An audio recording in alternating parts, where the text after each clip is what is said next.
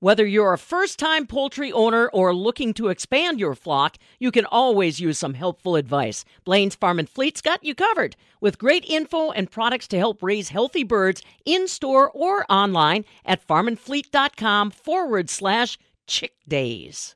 You know, there are a lot of things happening in rural communities that you may not even realize that are being supported in part by a lot of your agribusiness partners. Uh, joining us today is Brett Bruggeman. He is the president of Winfield United, uh, big supplier for a lot of you folks in Wisconsin, whether you recognize it or not. Brett, thanks for taking a minute here. I'm glad that I get a chance to talk with somebody that right now is kind of the hub of a lot of different spokes of activity when it comes to spring planting. First, going back to when we first started hearing just trickles of information about COVID 19, as president of Winfield, when did you start to get that feeling in your gut, uh, that creepy feeling up the back of your neck that this was going to impact your business model and that you had to start thinking very nimble about how we were going to respond? Yeah, Pam, thanks. Um, you know, one thing about it is we got a great team, right? And and I think probably to answer your question, late late February, we we've been reading all the different things about what was happening in China, and we actually have some boots on the ground in China, and it was you know more underestimating it, but we started feeling, hey, we got to get things in line, and, and we started with our supply chain initiatives, um, basically saying, hey, let's put product just in case versus just in time. And as you know, in the supply chain, we cover about seven billion dollars of agronomy inputs. Um, you gotta you gotta balance that because you can add cost in a big hurry if you don't have the right stuff just in case. And um, and so we started that at the end of February, and I'd say we got a good 30 to 45 day head start, maybe even 60 day head start. And um, what was great about that is we had an open spring, Pam. As you know, we haven't had an open spring for three, four, five years, or a good spring, and so um, that helped us tremendously. And right soon as we started putting that in place, then we started the social distancing and just saying, hey, again, just in case, let's let's protect ourselves because if one of our ASCs goes down, um, we're locked up. And um, but we were very fortunate. I don't want to say business as usual. I'll just say we were really fortunate um, and a good network of retail and a good team to to get it done. Yeah. Did you? Was there any particular uh, chain that worried you, Brett, from a supply side? I mean, you know, obviously a lot of things got to come together, some of which are in your control, others which are not. We're talking herbicide, we're talking fertilizer, obviously we're talking seed, and like you mentioned, your staff and uh, delivery of that. Is, was there any one of those that seemed to give you a little bit more grief than others? Not, not really. I tell you, what saved us, I think, is Prevent Plant from a year ago people had a little extra inventory, I think, on crop protection. We had a good fall last year on CPP. Um, there were some seed numbers that we waited that were probably of the three different agronomy inputs were probably the ones that were a little bit delayed. But all in all, we were pretty fortunate, Pam. Good, good. Now, obviously, we're going gangbusters right now, Brett. Thank goodness, finally, as you pointed out, a spring where we can get wheels up and get some traction before uh, we're pushing scary deadlines into June. How are you able to keep up? Uh, what have you been hearing from your staff in the field as far as even farmers' reaction to the the availability? Yeah, you know, this battleground has really shifted to what we would call an in-season battleground. Um, you know, the farmer, the grower of tomorrow is really looking at every single input and saying that input that I put on that crop, how, how do I make sure I can justify it?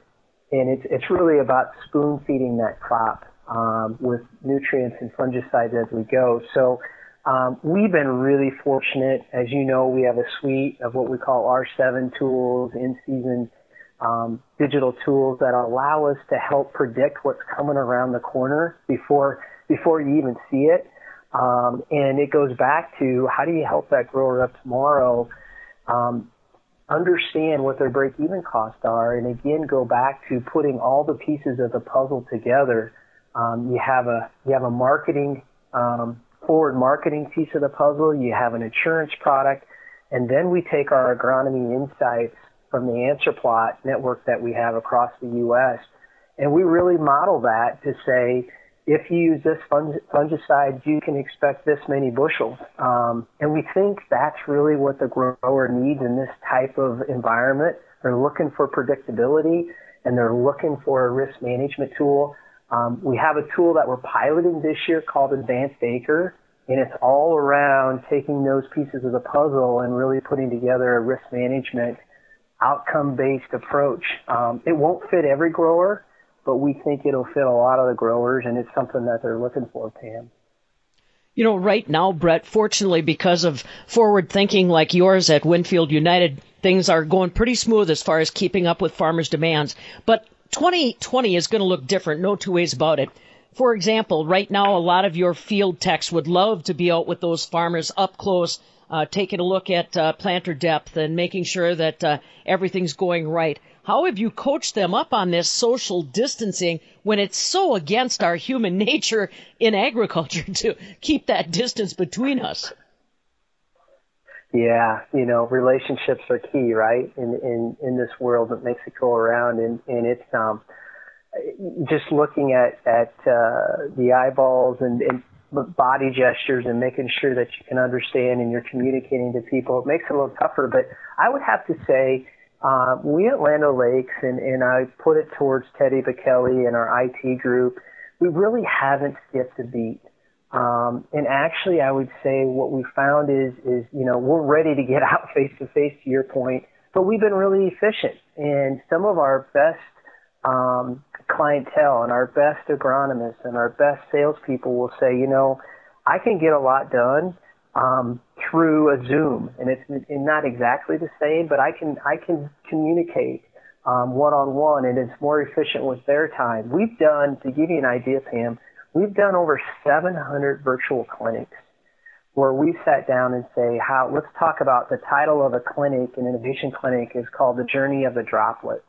And how do we help the drift and volatility of a dicamba molecule, for example, um, with some of our products in our wind tunnel out of River Falls. And, and we do them virtually in digital, but you can get those done in 15, 30 minutes. Uh, you don't have to drive two or three or four or five hours. And so um, every noon on Friday, we try to have 15 to 20 different employees on a virtual lunch. Um, not very many people eat lunch during this time, but we share best practices. And um, and and the reality is is there are people finding ways to communicate and go to market um, that I I don't think will go back to the old way. I really don't. Um, you know, it was a rat race, and we were putting miles on on vehicles, thinking we were productive. We still got to do that, Pam, but there'll be much more of a balance, I believe. Good point. Good point. Now, one other staple that you alluded to, Brett, and I'm sure farmers are wondering about all of those field demonstrations and events that brought farmers together to visually see what was growing in fields. Uh, how do you plan to approach those uh, events? Are they still in the works? Are we still seeing test plots going in? Uh, what about those elements? Yeah, we, we haven't skipped a beat. In fact, um, the pipeline is full of new seed products and new crop protection products and what we would say new enhancement proprietary products uh, with seed treatments and adjuvants. And um, our manufacturer partners upstream, to your point, rely on us to put those into our answer plot system and gad, uh, gather those insights and then share them. Um, what we're doing is, is we're planning both ways. Uh, Jamie Leifker, who heads up our agronomy productive team, uh, is going to actually take cameras to the field. And so it'll be like going through a plot tour, but we'll be sending a video and doing like a one-on-one consultation um, with growers or with a group of growers through a retailer. Um, and again, I, I think we're going to actually multiply ourselves and do a much better job. Um, and if uh, we get the chance to do twilight tours or you know those types of things we'll do that but we're not going to take a chance pam there are too many r&d dollars that we got to make sure we build awareness around and you know our focus and our differentiation is is not around spending r&d dollars but it's around placing those r&d dollars with our upstream manufacturers so um, we'll be ready. And um, I know all the answer plot crews. They're I think we're almost 75 or 80 percent all the plots in. And I just saw a number compared to a year ago. We were like at 23 percent. Um, so we're, ready. We're ready and feel good about going into the, the summer months.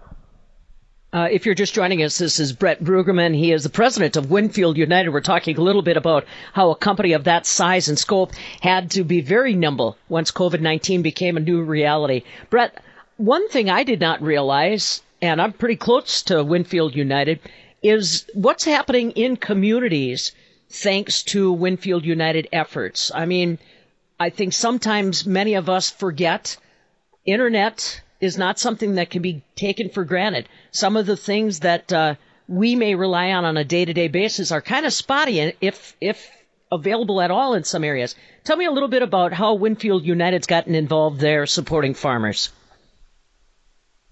Yeah, I, I know exactly what you mean. I think a lot of people are really finding the value in this environment, right? Um, I grew up in a farm. My mom still lives on the farm back in Carroll and Calhoun County, and and when you can't get service, I mean, it's just like you're locked up and you're paralyzed. But um, Beth Ford, our CEO, had this vision. Probably about a year and a half or two years ago, she started talking about it and said, "Hey, you know, broadband." Technology drives everything. It drives education. It drives health. It drives food. Um, and we know in rural America there are parts that are dead spots, right? And there are spots that don't have um, coverage. Who else has a network of retailers across the U.S. that have what we call these broadband areas better than what we do? We have close to 4,000 retail locations that, you know, service our $7 million worth of business. And it's us. And so what's so cool about it, Pam, is, is it gets back to the roots of what a cooperative is built for. It's a supply and marketing cooperative and um, it puts our retail network as the hero in that community, which they are.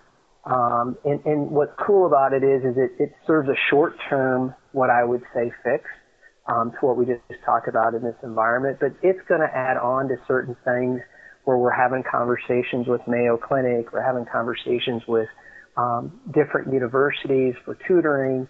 We're having, you know, like telemedicine, like I said, with Mayo Clinic, and just, it's just going to continue. Microsoft has decided to uh, work with this.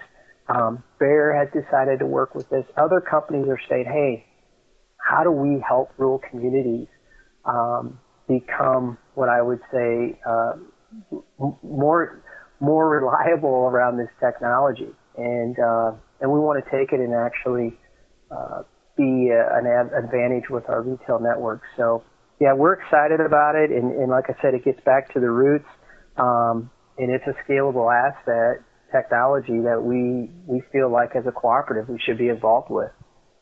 Well, like you said, a whole new way of doing business, a whole new way of looking at our business model. Brett Bruggeman is one of the people that's got eyes on it every day. He is president of Winfield United. And again, remember, uh, your Winfield United folks are as close as your phone. You probably already know them. Uh, if you don't, WinfieldUnited.com has got some great resources there to help you know what's uh, in your community and some of those folks that may be able to help. Brett Bruggeman, President of Winfield United. I'm Pam Jahnke.